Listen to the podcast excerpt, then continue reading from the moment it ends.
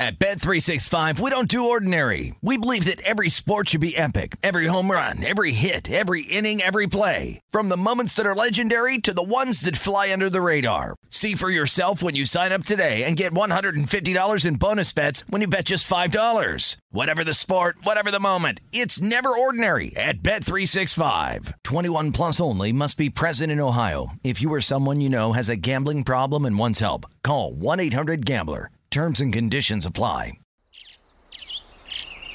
Getting ready to take on spring? Make your first move with the reliable performance and power of STIHL battery tools. From hedge trimmers and mowers to string trimmers and more, right now you can save $50 on select battery tool sets. Real STIHL. Offer valid on select AK system sets through June 16, 2024. See participating retailer for details. When you buy Kroger brand products, you feel like you're winning. That's because they offer proven quality at lower than low prices. In fact, we guarantee that you and your family will love how Kroger brand products taste, or you get your money back. So next time you're shopping for the family, look for delicious Kroger brand products because they'll make you all feel like you're winning. Shop now, in store, or online. Kroger, fresh for everyone. The perception is things are wonderful when inside it's quite the opposite. And that's a lesson for humanity. That's not just something we are going to discover about famous people. It's the way that we're going to look at everybody that there's the outside and there's the inside.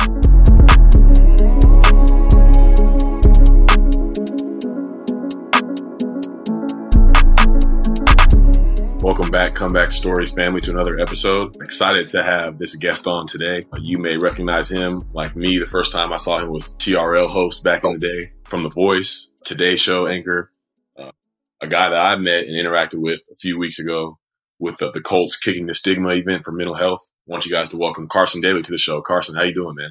I'm doing good, D Waller. Thanks for having me, man. I appreciate it, Donnie. Good to see you. It's crazy you're me. I'm doing well, man. It's really a pleasure to be here you must have been two years old watching me on TRL back in the day, but it's kind of you. It's, it's kind of you to, to shout out MTV back in the day. Those were the good days in New York, man. Yankees were winning.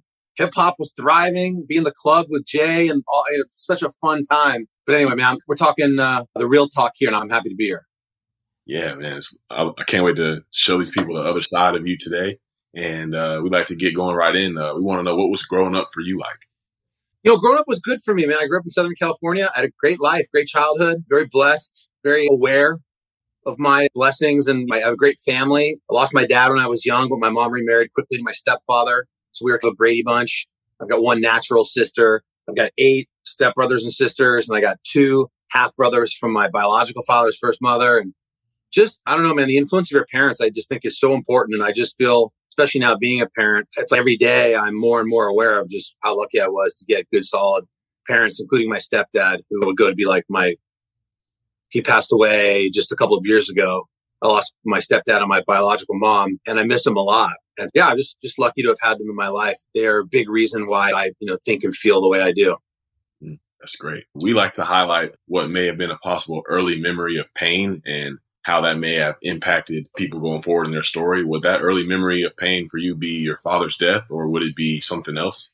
Probably the Raiders losing in the Super Bowl in the 80s. That was a really so- hardcore source of pain for me. Not kidding. Big fan. Uh, yeah, like my dad died when I was five, but I didn't really, you know, you asked about the pain. I, it's painful looking back now, but I was so young, I don't think I really recognized it to be pain at the time. It was just a hard truth. And, and again, when you're young, you're adaptable, you're forced to wake up and move on and go to school. And which in some ways I think is harder because the pain of losing somebody doesn't it doesn't go away it it it hides.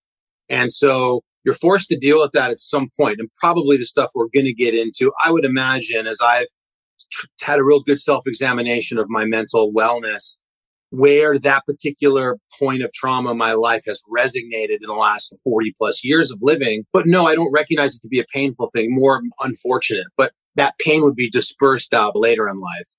But, but honestly, yes, about childhood, it felt it was really great. I really had a great childhood. I grew up surfing, going to the beach. I went to Santa Monica High School, where we went surfing at lunch, and it was very idyllic. Public school, ton of kids, 800 in my graduating class.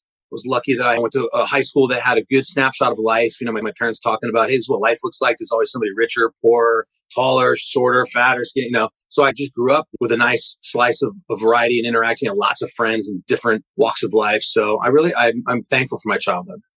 Mm, that's great. Uh, sounds like you had great uh, people around you giving you a glimpse of what life is like. Who would you say was your first real teacher, someone that taught you about what life was like and really molded some of your morals and values? There's a lot of them.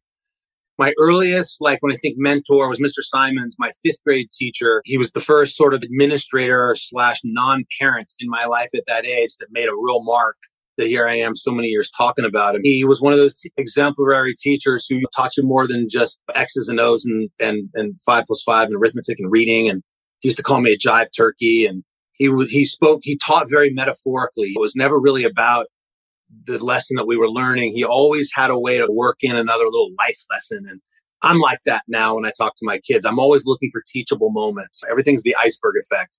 It may seem like some an issue on the surface, but the but underneath it is such a greater place to explore and learn. And I think he was the first person that gave me a little glimpse on how to think like that. And then certainly my mom was my greatest force in my life. She was from a small town in uh, her, her, my grandfather, her father was a Green Beret. He was so my mom, you know, went to kindergarten in Japan during the war in Sendai. Then she went to high school in Bad Tölz, Germany. She's from North Carolina, of course, from Fort Bragg. So we come from a long line of military, and I think there was a lot of that influence too. Not that she was militant at all. She was an actress actually. Moved to California to be an actress, and ended up getting into radio and media, which is interesting. That's where I went into, but. She was somebody that had a lot of my life lessons, a lot of my the way I frame kind of life was from my mom as far as you can do anything, you can be anything, a lot of positive reinforcement. And then my stepdad was very practical. He was an Italian entrepreneur. He was like, you ain't going to get jack shit in this life unless you work for it. He was the work ethic. I used to hear his shoes clunking down the hallway at five in the morning. So I respected him. But my mom was like, shoot for the stars. So I had two parents. So one very practical, very get to work. When I was 12, I had a job and I've been working ever since. That was because my dad. But if I wanted to be the president of the United States of America, I believed that I actually could because of my mom's influence. I love the uh, the balance from the parents. You get the, the, the sternness, but you also get the belief as well. And I feel like that was great to help propel you forward. How did you first get involved in wanting to do TV, and what did those early days look like for you? So I wanted to be a professional golfer. When I was 12, or if I was 13, I, my stepfather was a golfer, and that was our time in getting to know him was very valuable in playing golf. Now in Southern California in the late 80s, nobody cool played golf. Kelly Slater was a, went to my school, the world number one surfer. I grew up playing golf with Tiger Woods, who was one of my best friends growing up. Tiger and I carpooled together. I'm three years older. I was like his chaperone. So golf was really my thing. But me and Tiger and Jason Gore and Jerry Chang, a couple other guys in Southern California were the ones that were playing golf in the summer so there's only a few of us, but thanks to Michael Jordan and what was happening in the in, at that time, and the Nike ads and certainly Tiger once he left Stanford. Golf got real cool real quick. That was my passion. I, I got a golf scholarship to college and, and so I wanted to play golf and I tried to play in a long story short. I, I tried to play in a mini tour. And at the end of the day, I just don't think I had the mental fortitude or the game to really go pro. So I thought maybe there's a difference between a golf professional and a professional golfer. I thought maybe I'll, you know, be a country club pro. That sounds pretty good. I ended up rekindling an old relationship with a guy named Jimmy Kimmel when I was 18 trying to be a pro golfer. We had met prior in life through our families having a vacation in Maui. It's a whole crazy story. Jimmy was in radio. Jimmy, of course, hosts late night Jimmy Kimmel Live on ABC now and has for years. But at the time, he was just a struggling DJ at uh, 23 in Palm Springs. We rekindled and he said, Hey, why don't you intern for me? And I'll let you go play golf. We ended up becoming very close. I fell in love with radio right as a time when golf was just not realistically the thing for me. And the truth is, Darren, I always make this joke, but if you're drug free and show up on time in the radio business, you can rise the ranks very quickly. And that's what happened to me. I was dedicated and I ended up just kind of, I lived in six cities in California. I ended up at the world famous K Rock in Los Angeles. I was the nighttime DJ and assistant music director. You know, I was like 24 and I was like, forget the PGA tour, man. I just hit the big time. And so my life really from then has just been really just chasing being close to music it's so cool, Carson, how early on you set the stage and talked about the foundation of your parents. Like Darren mentioned, I, I, was hearing the same thing this sweet balance of the work ethic and at the same time shooting for the stars. growing up in LA and Hollywood and how it's it's shaped you and really gave you the armor and the foundation to get to where you're at today. The reason you're on our show with us is because you've been very outspoken and public about your own mental health. And I know you had mentioned like for 20 years you struggled with this. At times it was debilitating anxiety and this panic disorder and you actually never knew it and you never knew how to define it. So can you just walk us through how that grew how it built up how you came to know of it and what you're doing about it now Donnie, it's weird because it's almost like a Monday morning quarterback thing. No pun intended, Darren. But like it, I never knew that so many. I know now because I'm so well read and I've gone to therapy, and it's like now it's become an obsession and a practice, and I talk about it with others, and so I have so much more insight and clarity now that it's only been through my own sort of current journey, which really has only been a couple years old as far as being out in the public with it, because it came up on the Today Show one day. Only through that deep exploration do I now look back and realize that I was one of the tens of millions of Americans and people that have suffered in silence. And I think about all the trips that I took where I was fight or flight and running or masking with you know alcohol or all the feels all the things i look back now and i go man that's that was panic that was panic that was anxiety this whole sort of worryness that i've had throughout my 20s as I was on the beaches of Cancun and, and with MTV and Jamaica and all my life was going so great. On the inside, there was this great sort of wrestling. I, I felt like a country song. I would keep saying to myself, I'm so sick and tired of being sick and tired. Like I was so sick and tired of being nervous, but I felt like I was maybe it was my astrological sign because I'm a cancer and I was always a worry ward. So people always told me, Oh, you're cancer. You guys are worriers. And I thought, I just, I'm just a worrier. But it wouldn't be until years later that I would look back and, and discover my own biology and my own genealogy to realize who I am and what my mental status kind of was and how I can A, acknowledge it, B, treat it like I would something physical, define it, and then have the courage to to tackle it. And yeah, as I look back now, I realize I, I was, was so anxious and so I had panic attacks. Like I thought I was going to die. I on an airplane. I wanted like times I wanted to jump out of the plane. I, and I just didn't know what any of it was. I just thought I was going crazy. I thought something was wrong with me. And it wasn't until, and it's so funny because I tell people now all the time, just talking is everything. Just talking, like what I'm doing, just verbalness is really it can unlock so much. And I was talking to a friend of mine in New York, John, and he was like, like looking at me like we'd never had this conversation. Is do you that do you have anxiety? And I was like, that anxiety is not a thing. Like my dad my practical father. Anxious isn't, it's just an adjective. Like it just means you're, it's not a clinical term. That's how I grew up because I'm a product of the 80s. And we didn't talk about stuff like I grew up in a household as great as it was that was like, in fact, this is how messed up my, it, it, to, to knock on the, the air that I grew up in. I remember we were talking about suicide and my parents' position was, that's a selfish thing to do. But that's what I was taught. That's an easy way out. And what a sad state of affairs that my folks in their generation, that's what they were working with. And unfortunately, I believed that until I was educated enough to realize how wrong that is, of course. So, yeah, a lot of these learned things for me were later. And so I went to um, a great guy in Westwood, Dr. Oakley, who led the psychology department at UCLA, which is world renowned. I walked in and he did an evaluation on me. He's like, man, you have generalized panic, uh, GAD, you are positive for uh, panic disorder, and we're going to start cognitive therapy, 16 weeks let's go. And Donnie, I was so happy, and you guys might know this from the day that you had a real turning point. The best day for a lot of us who have mental health scenarios is when you're diagnosed. It was the greatest thing that ever happened to me because I was like, oh my God, it's a real thing. My father was wrong. Like anxiety isn't, it's okay to be grown up and be scared to death. Like something's going on. And so that was the beginning of, and that's, that was probably 15 years ago now. That was a great awakening.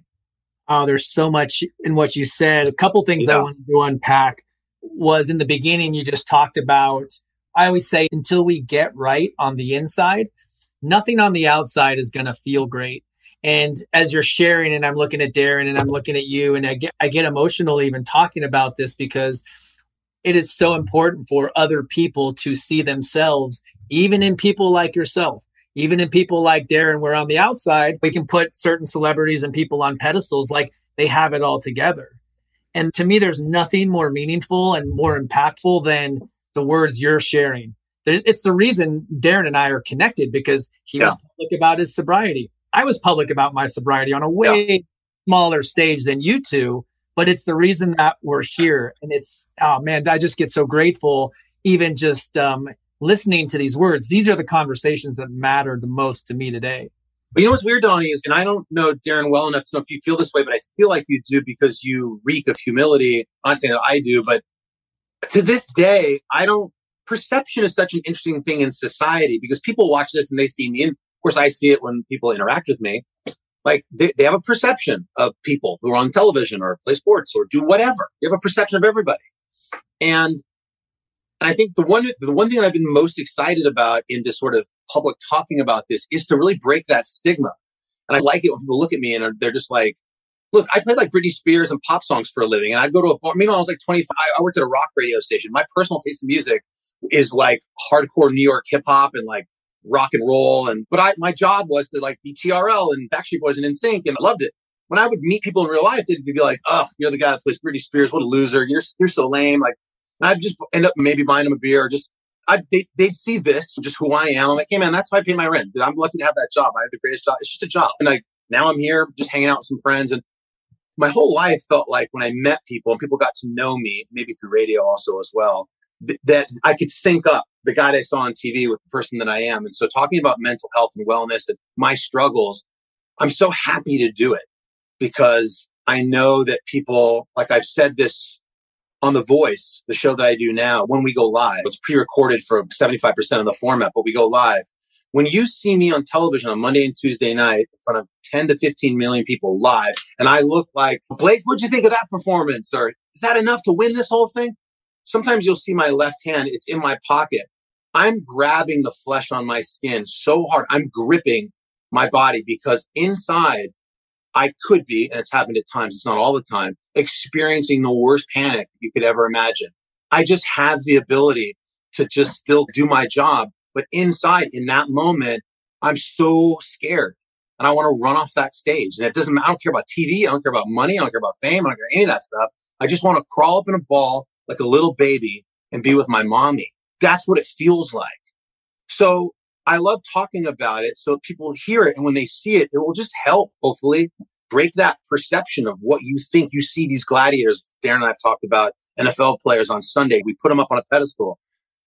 They are, but there's a lot more happening to those men. And there, there are with us, those of us that are in the public eye in any way, shape, or form. I don't look at myself like the Carson Daly that so many people look at me as. Look, I just am happy to have my job. I've always kept it simple. I've never been happier than when I made $18,000 a year at 23 when I lived in San Francisco and lived with my sister.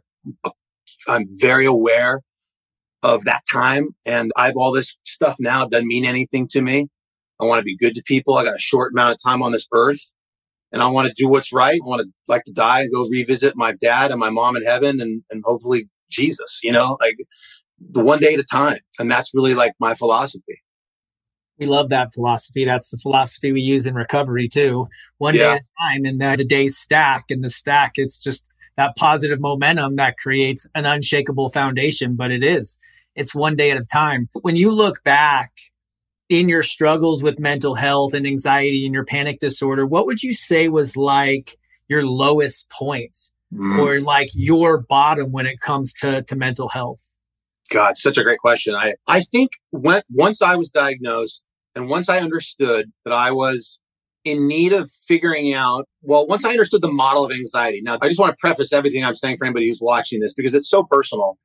These are the things that worked for me in this timeline. And it's very different for other people who have anxiety or any other mental situation. So this is just by no means what I'm suggesting for anybody.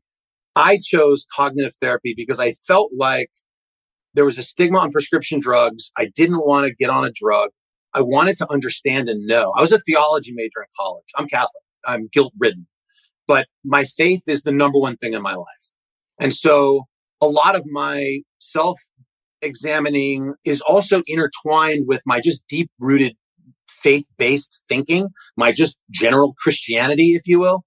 So I wanted to really examine the idea of this anxiety. And so cognitive therapy was great for me because after a while, Like the first thing that my therapist did was he wanted me to sit and start breathing. He wanted me to hyperventilate on purpose because what that would do is recall the physiological reactions of the cousin reactions of a real panic attack, right? Your heart rate comes up, you get warm, and that will trigger panic. He wanted to trigger panic, Donnie. And I was like, this is everything I do in my life to avoid. I've stopped almost traveling now. But that was so great because I ended up understanding that the threat that I was perceiving, it's a miscommunication between my brain and my body. So I started to understand when those fight or flight things that that panic came up, that that threat wasn't there. So this is just something in my brain. It's the way I was hardwired. Just understanding that helped quell the threat. But before I really understood that, I was at a very small window in my life where I was diagnosed.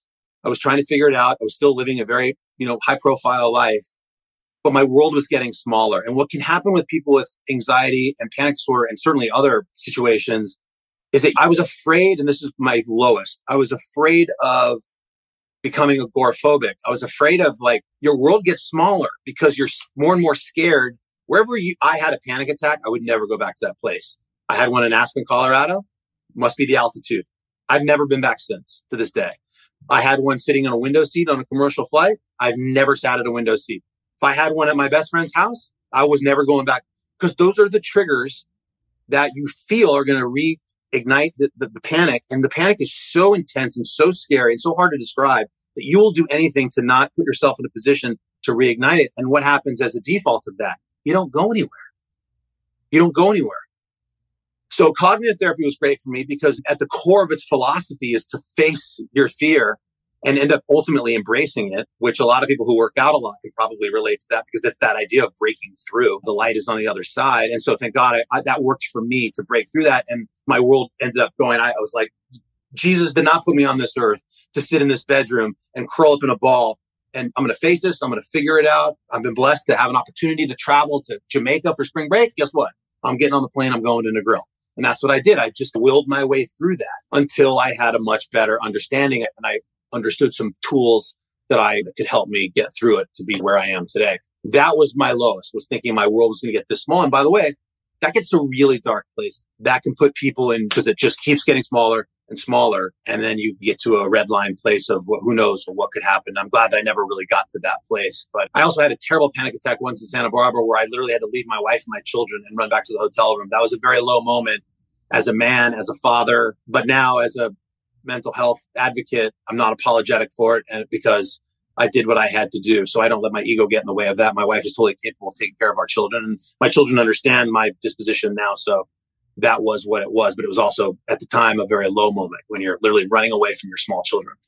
I'm glad that you brought up your lowest moment was that moment that created a whole new level of awareness where everything in what you just shared, I heard was the only way we get through it is to go through it.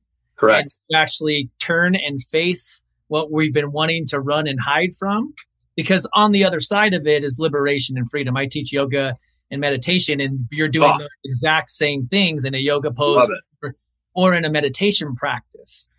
And it's just so powerful because if we keep running, like you said, if we keep our world so small t- to the point where we're in isolation, then the story we're telling ourselves is we're alone, nobody understands. And this is the point. We just had Drew Robinson on. He's the baseball player for the uh, San Francisco Giants who attempted to commit suicide and lived. Uh-huh. Which that story's on ESPN Alive. It was one of their specials, which is captivating and mind blowing. But that's his story. You were going down that road. You weren't, but you were saying that's what it leads to. Yeah, sure. Absolutely. I don't know where it would have led to. And I just, you know, the meditation is new for me and I love it. It, it reminds me of like today I was thinking about the Leonard Cohen was an artist, Canadian artist, but had a line, there's a crack in everything. That's how the light gets in, which I'm sure you know. And today, now my whole new routine is I wake up and I meditate. And the meditation today was on kintsugi, which is the sort of Japanese art form where that goes back centuries to where they would take broken vases and glasses, teacups, and people would throw them away. They were broken and they would collect them. And then they would take a fine precious metal like gold or silver or platinum and rebuild them just the whole idea being people don't look at something as broken as being broken, but look at that brokenness with reverence and look at the potential of the brokenness and create something even more valuable than what it was originally. So those sorts of things to meditate on, those are the things that really help my sort of day to day, my stacking is are, are those teachings that you often find in things like meditation they're helpful. And you took my next question, which was what was the story you had to stop telling yourself in order to start to tell your comeback? We were on the air on the Today Show, and it happened really organically. I uh, DeMar DeRozan wrote an article about mental health. Uh, that inspired Kevin Love, who wrote an article for the Players Tribune, Cheater's Deal, which I read and was like, oh my God, here's an alpha male athlete, famous person at, a, at the height of his career, running at halftime off the court into the locker room, into the shower, into the fetal position. I'm like, that was me. That's what I told you 10, 15 minutes ago. Like, that was me. People think I'm on The Voice, everything's perfect. Or in, in Mexico, like the perception is things are wonderful when inside it's quite the opposite. And that's a lesson for humanity. That's not just something we are going to discover about famous people. It's the way that we're going to look at everybody that there's the outside and there's the inside. And so when Kevin did that article, I was sitting at the table with Savannah Guthrie and Craig Melvin and Hoda and my, my colleagues. And I said out loud, we weren't on the TV. I said, God, that, that happened to me. Like that's, I deal with this right now. I, I never thought to tell anybody. And Craig Melvin, my colleague, when we got out of it, the piece said, you know, Carson, you've dealt with something like that before. And I was like, yeah, I'm diagnosed. And I started talking about dying because no one ever asked me. So the breakthrough moment was never like where I cognitively had to go, okay, stop living the lie, stop being in denial, and let's go public with it. It really wasn't that for me. It was more of the opportunity never rose. And when it did, it's ironic. Now I own the mental health space on NBC News and I, it's my passion now. And I'd rather have these discussions than interview like anybody in the world. Like this stuff is so important to me and being honest and vulnerable in a public forum, like I'm so honored to be able to do if it helps people. So that was a breakthrough moment for me, but it was a really positive one. And I'm just glad that I was raised to not have I don't know, I guess all these sort of normal walls that like some people who are on television do, or they, the pressure to feel that they have to present themselves a certain way. Maybe it's just a punk rock fan in me. I honestly just don't give a shit what people think. I'm telling you, like, this is who I am. I'm telling you right now. I'll tell you all day long. See me on TV or off TV. You're not going to catch me slipping. This is how I roll. This is the vibe. I, this is what I'm dealing with. This is my past. I own it. And scars are souvenirs you never lose, according to my friend Johnny Rzeznik of the Goo Goo Dolls. I think it's amazing how you say like you you own that mental health space on NBC now, and it's I feel like it does numbers when somebody that's very recognizable takes that stance of authenticity and is willing to, you know, champion that cause. And I want to know what does that look like for you now today? I saw uh, how you've partnered up with uh, Project Healthy Minds. Yeah. Uh, what are some of the things that you're into today that light that fire for you as far as mental health?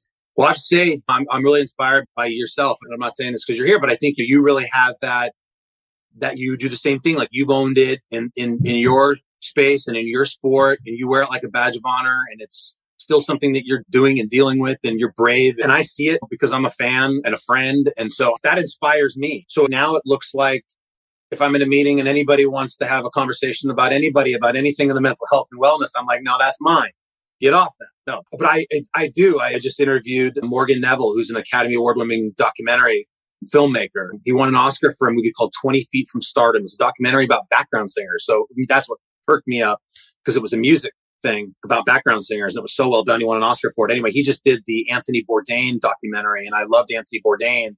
I loved his TV show. I didn't know him, but his TV show I loved because I like food and I like to travel, but I don't really travel that much. I'm not in Phuket or I'm not in Europe that often. So I loved his show and I liked how he would go into little street food and drink beer and talk to the locals and he kept it so real. And so to answer your question in a long way, now my motivation at my job at NBC News or the Today Show, for instance, is to find these important stories and do an interview and, and, do a piece on it and try and shine a light on it to keep this conversation just constantly flowing on the Today Show and elsewhere. And so that was really eye opening. And it's broad. I, I did a story. I have a digital series also that we started called Mind Matters, where I do a lot of just what you guys are doing. I guess it would be like my podcast, if you will. And we talk to so many great people about these issues. Same thing that you guys are doing. We did a one today, uh, a lady named Teresa Green we talk about disordered eating, you know, and breaking the stigma of that. When I was growing up, eating disorders were like teenage girls who were, you know, had weight issues who were making themselves throw up. It was bulimia. That's just a stereotype. That's not the problem. It's, disordered eating is a major problem. almost 10% of the entire global population will experience an eating disorder. It's also the entire spectrum of, of mental health and wellness eating disorders are the second deadliest behind opioids. Like, who knew that? So anyway, I'm saying that because this, that was my morning today. You know, actually, we filed that story on on the nine o'clock hour of the Today Show today. So I spent my time last night researching and understanding more about eating disorders, and that's my passion. That makes me excited. That's like you being in the film room before you play the Chiefs, and you really care about understanding where your openings might be in the defense. That's your job. That's your passion. I get to do that now a lot in the mental health and wellness space in, in, a, in a very public way. And I'm really grateful to be able to do that. You know, you said it right there, grateful. Um, grateful. I, I know in my life before, I never would have thought that I would feel most alive when I'm putting myself out there in a vulnerable fashion or trying to help somebody else get through what they're going through. I thought once I get the contract or the car or whatever, that's when I'll be grateful. And I'm sure right. you know, maybe at some point in your life being on TRL and putting up number one hits and things like that, like yeah, life couldn't get any better. But now here you are. And I'm sure like this stuff lights you on fire. And I just want to ask you, what are you most grateful for today? Grateful for my kids, but I want to ask you, what was the moment? It's one thing to recover, and then it's one thing to maybe raise a flag about that. And you have a second lease on an NFL life or a new team, a new opportunity second chance that are important and those stories are important to kids. And but you've taken it so much further. What happened specifically that triggered inside of you that said all right i'm going to wear this i'm going to own this and this isn't going to be something that in an interview i'm going to have my publicist say hey please don't ask darren about his mental status right now. It's not something he wants to talk about you actually want to talk about it. When did that happen so that's funny that you say that because I remember going into uh, training camp in 2019. Some of our front office people and media people were like, "Yeah, Hard Knocks is probably going to want to talk to you. If you don't want to say anything, you don't have to. We can keep them away from you." And I was just like, "Nah, like I'm fine. Like I'm that I can. I'll talk about whatever." And um, I feel like that willingness came from just doing like the, the 12 step work in recovery meetings and really getting to the point where it was like, my whole life I was searching for this feeling and I was searching for it through drugs and alcohol and trying to fit in and getting with women. The, that feeling I was searching for came when I was able to impact somebody else. Yeah. And I knew that going into that. So I was like, you know, no matter how I am to be received or what goes on after this, I feel like it's important for me to do this. Somebody will be able to benefit from this. Seeing some guy on TV that's covered in tattoos and is in a in a Macho Man's game, putting his brokenness on display for people. Yeah. I some I just felt that in my core that it would do so much more than me just, you know, being successful now and me just hiding away and not telling anybody about anything that was going on. I felt like I needed to do that for, you know, for the world. But that's so special, Darren, because everybody, everybody, especially people in your position, by and large, historically has chosen the other path. So you're the road less traveled, like that. I like to me, that's the stuff of greatness. And you're not doing it because you have to. It's how you feel. And like I feel the same way. I know Kevin Love feels the same way. There are others who feel the same way. And that's why this little society, and I love like now, feels since post pandemic or even pandemic, which exacerbated so much. I love that this national conversation seems to be out there in the forefront a little bit more because stories yield stories. And people see Darren Waller, oh my God, or like, oh, the that loser from MTV, they're talking real stuff, man. Look, they're vulnerable. I thought they were millionaires and on private jets and have perfect lives and perfect wives and all this stuff. And it's like, oh man, get all that out the way. First of all, none of that stuff matters anyway, right? From a non-mental health perspective, that's not how we should look at people.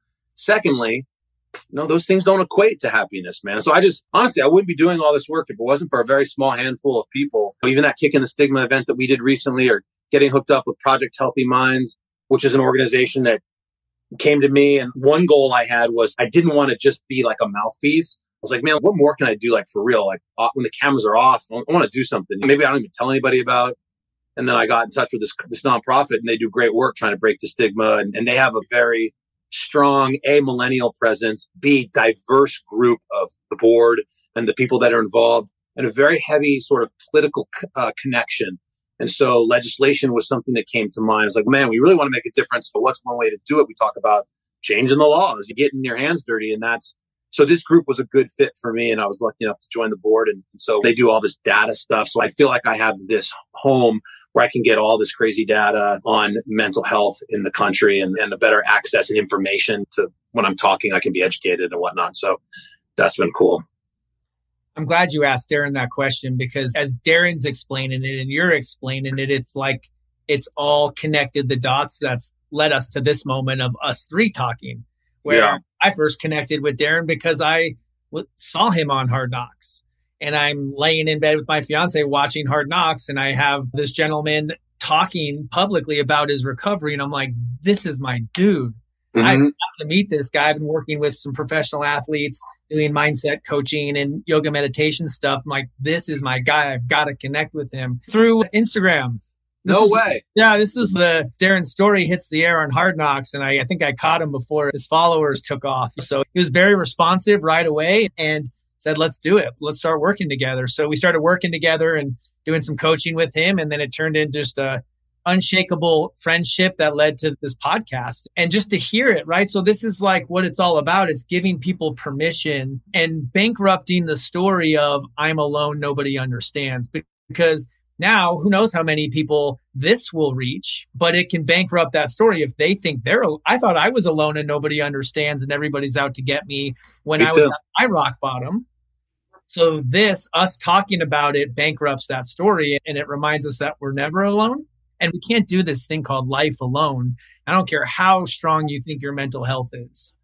I think what makes me nervous is the idea of, especially young people, but certainly everybody, that uh, is suffering in silence. And to think that I might have an opportunity, and I don't mean that in an um, egotistical way, like the I have an opportunity. I'm like just me as a person have an opportunity to maybe help. Like it's keep me up at night, to be honest with you. It's so important. And you're right. I guess one of the great things of social media, and I'm not a huge fan these days, but the connectivity part of it, connecting you to Darren, these moments happen. Like you said, two people hear this. I'm sure thousands of people will hear it. If it helps unlock them, I know what little it took to unlock me was reading one article by Kevin Love in the, you know, Players Tribune or you know, doing the kicking the stigma and talking to Hayden Hurst and Darren and a bunch of NFL players who I admire and I didn't realize that there was a group of guys in the NFL who, think a lot like me about life and have had challenges and overcome and then choose to dive into it and help others. Yeah, it's a really big, I don't know, it's like a growing society. It's really exciting to see. I hope people are being helped. So the suicide rates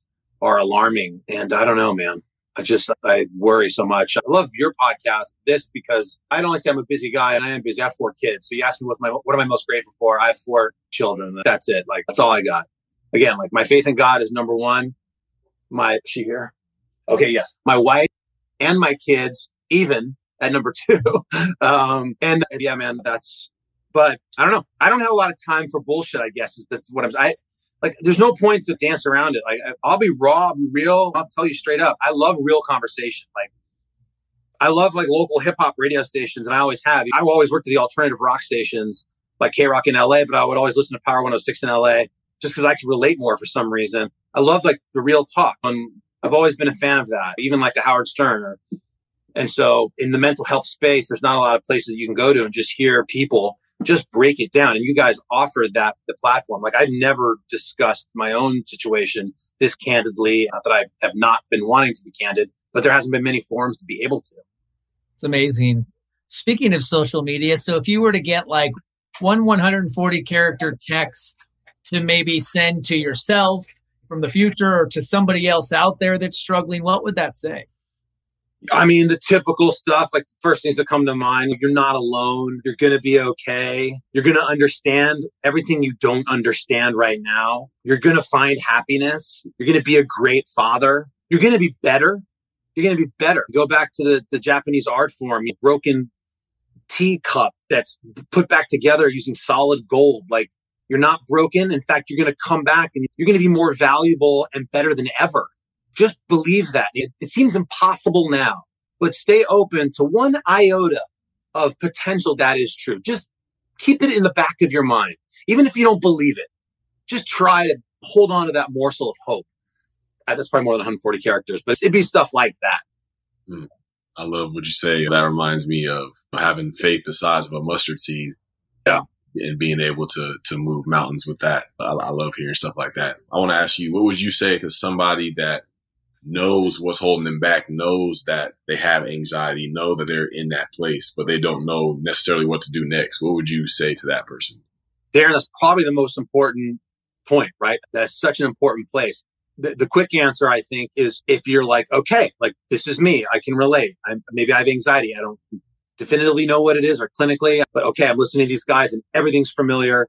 What do I do now? Like, I think two things. Number one, everybody talks about therapy to me seems like such a 1% play in a lot of ways. Like who can like get a therapist? Like the average person doesn't have access to a therapist. So like in general, especially in communities of color, which is another area that is a very important area that we do a lot of work in because stigmas are greater, access to care and, and stuff is, is harder to come by. So I'd say, again, sounds silly, but like talking, you if you confide in somebody, I did my friend John Rifkin, like my one of my good friends. We ended up having a conversation and it wasn't what is nor- normal conversation about headlines on ESPN or just like this or that or this girl or that. What are you doing tonight? Or what's the spot? What's the play? Where you headed? It was just like, uh, man, I'm so scared. I keep getting, I'm scared. What do you mean you're scared? I don't know, man. I feel like my heart races a lot. Like I get so scared and I can't for the life of me think why. Like it's Friday night, like everything's good. I keep checking on myself. Like, why is everything good? Yeah, everything's good. So why am I so nervous, man? What are you nervous about? Let's like just start a conversation, you know, like whatever it is, and then unravel, unlock. And then if you're with the right person at the right time, they're going to say something. And now you're doing this, right? Having a real conversation. You're not putting up a facade and, and, and even if nothing comes out of that conversation, I promise you'll feel a hundred times better just talking about this stuff and having somebody hear you talk about it and maybe offer something and say something. And that'll lead to just a greater exploration of your courage to talk about it in other venues and then maybe find the right person um, to talk about it with. A lot of it a lot of it's clergy. You know, I mean, I don't know. People go to church. You can talk to your clergy. That's a good place for some for people to go. There's a lot of, of places out there. I hope people can find people to talk to because it really it is the key. But I think another big area of all this is just mental health is just now just it's just one big clump, right? It's like when the internet was formed and it was just the wild west and there was user generated content and then the super information highway. It just hadn't stretched out to be vertical and passionate and niche and what it is now. It's mental health, we define it by stigmas and drugs and anxiety is lumped in the same thing as PST and suicide and alcoholism and dependencies. There's so much. We just need to do a better job, I feel, of having these conversations and start to break these things out and, and help people find a path because it's not all the same. I resisted medicine for a long time, but then through my sort of personal discovery, I realized that my body my brain absorbs too much serotonin. So I've gone down a path where I started to take something that after about three or four months has offered my general anxiety disorder a lot of relief. And that's been beneficial. But that's been married with a ton of tools of meditation and breathing. And just recently, even I'm discovering the importance of gratitude. I never knew what that meant. Feeling grateful is like such an important thing, man. And I like practice that now. Like I practice trying to understand and be grateful. And those help counteract a lot of the ailments that I have in the mental health space because it just makes you more positive. Donnie, that's your area. You know all about that meditation. For people who don't meditate, I never meditated a lot. How does somebody just start to meditate? Do you think they should download Calm? Yeah, I think the common response. So when someone finds out I teach meditation, the common response is I can't meditate. My mind never stops thinking. That was me. Yeah. And my response is nobody's does. So you give your mind something to to focus on, one thing, be it the the breath, a candle, a song, a mantra, whatever one thing. And then when your mind strays away from it, you just bring it back. And it's not a bad thing when your mind strays away. When you notice it, that's awareness. And when you bring it back, it's like doing a rep with a free weight. Your mind is getting stronger every time you notice it and come back because you're practicing awareness. And what we practice will grow stronger. So now we become aware of the thoughts. Like we don't have control over the thoughts that come in our head, but we right. do have control over the attachment to our thoughts and the judgment and the labeling of those thoughts and what we want to hold on to. So I always say awareness loosens the grip in a natural way so we can start to let go of the thoughts that aren't serving us. And then sometimes in meditation, there's inspiring thoughts and you hold on to those. But I would say the best way to start is to start small with an app like Calm or Aura, A U R A, is a great one because they give you a free three minute meditation every single day. It'll ask you your mood, if you're feeling anxious, sad, happy, can't sleep. And so just start small. If I were to say start and meditate 10 minutes a day, it doesn't feel attainable. So we end up giving up on it. But it's all about just the consistency. So choosing yeah. what you're going to do, start two to three minutes there's no right or wrong way to do it. We just do it. for me, the morning meditation, like sacred winning the morning and having a morning ritual is life changing. Darren's is so dialed in and it is the foundation for the rest of our day. But if we start like I used to do, start my day grabbing my phone and yeah. looking at text, email, social media. So I'm starting my day in reaction and distraction and reactivity. My foundation is shaky. Yeah. Ever since I have a few little wins like gratitude, journaling, reading, and, and meditation before I look at my phone, mm-hmm. life changing. But I'll tell you, some days that phone is still sitting there like crack, waiting there. Yep. Especially if I got something that I know I really want to see that's on there.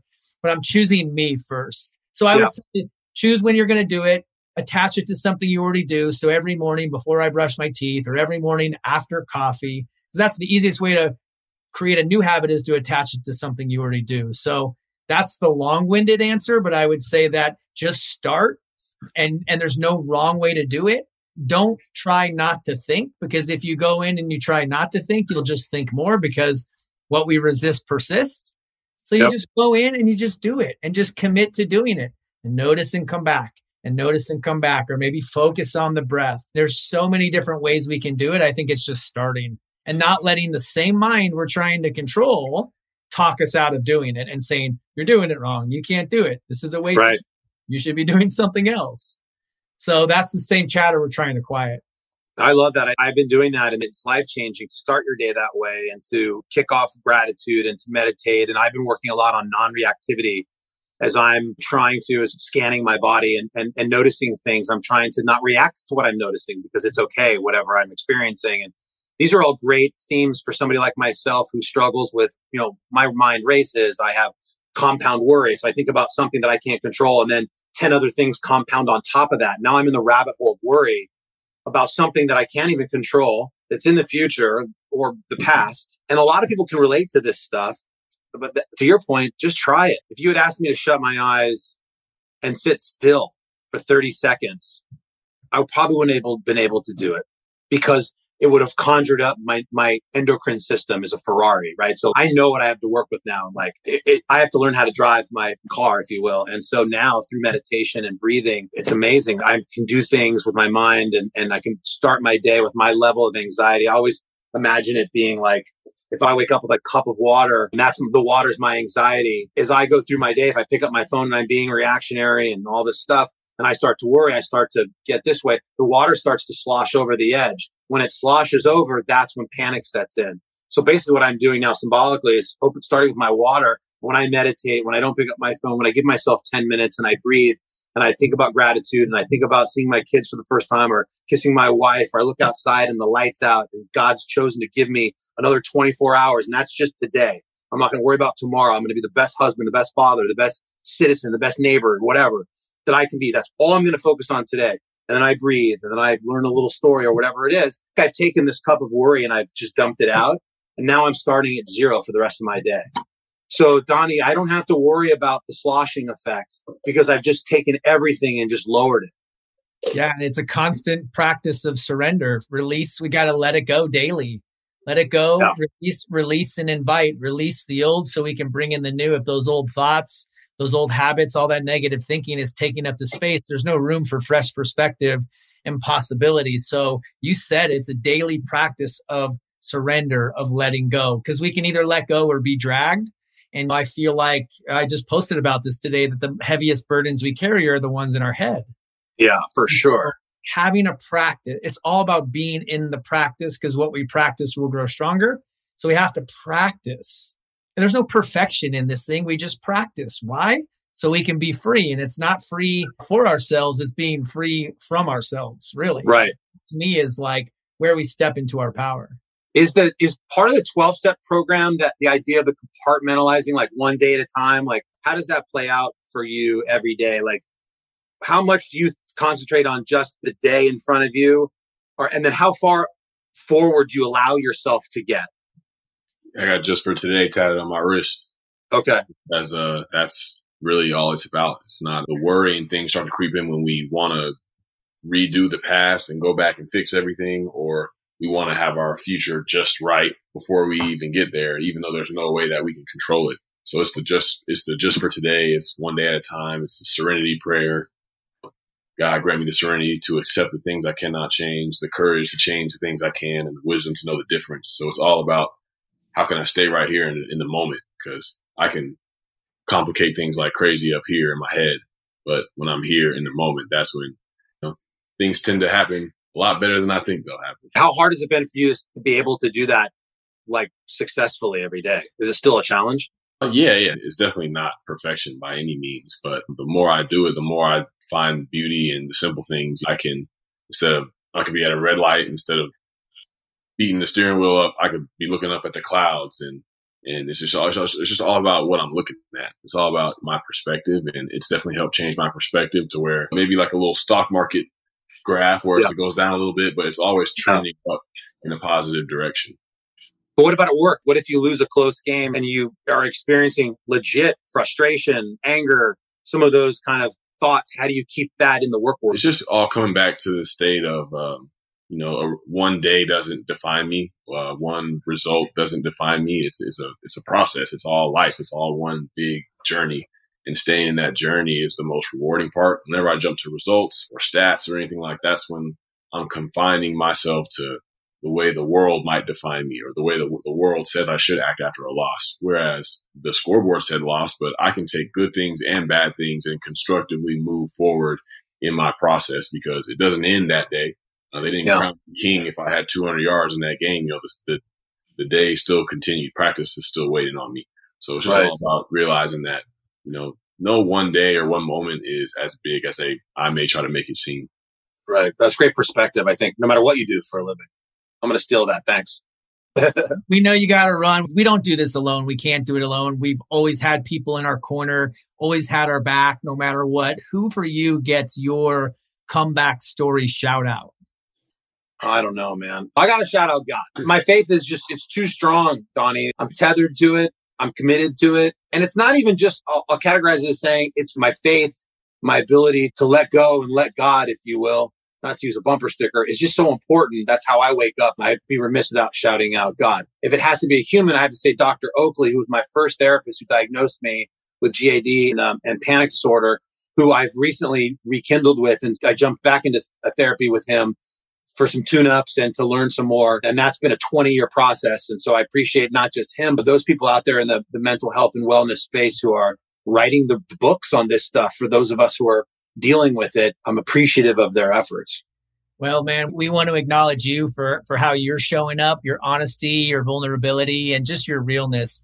I've been watching you on The Voice for years, and I always got that vibe from you. Just awesome. the realness and the way you connect to uh, your co-host and the contestants. Even back in the day on MTV, I always got that sense from you. So I want to acknowledge you personally, just for how you show up in the world and the impact that you're making. Well, it's not necessary, Donnie, but I'm, i very much appreciate the words and, and thank you for all that, that you're doing, man. You're an inspiration to me as well. Man, thanks for being on here today, Carson. We really appreciate you making time for us, man. This was amazing. Darren, it's a pleasure. And again, I, it's, it's selfish because talking about all this stuff is for those listening. This is what helps. I think the three of us will get off this. We're going to be better than we were an hour ago, and people will experience that if they can just have, find the courage to talk. It's okay. But thanks for having me. I appreciate it. Yes, sir. We appreciate you, and we're out.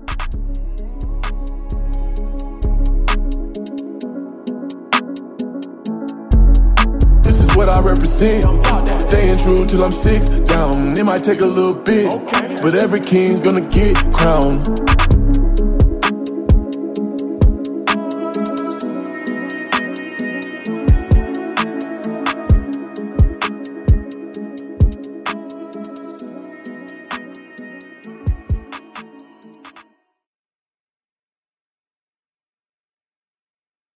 At Bet365, we don't do ordinary. We believe that every sport should be epic. Every home run, every hit, every inning, every play. From the moments that are legendary to the ones that fly under the radar. Whether it's a walk-off grand slam or a base hit to center field. Whatever the sport, whatever the moment. It's never ordinary at Bet365. 21 plus only must be present in Ohio. If you or someone you know has a gambling problem and wants help, call 1-800-GAMBLER.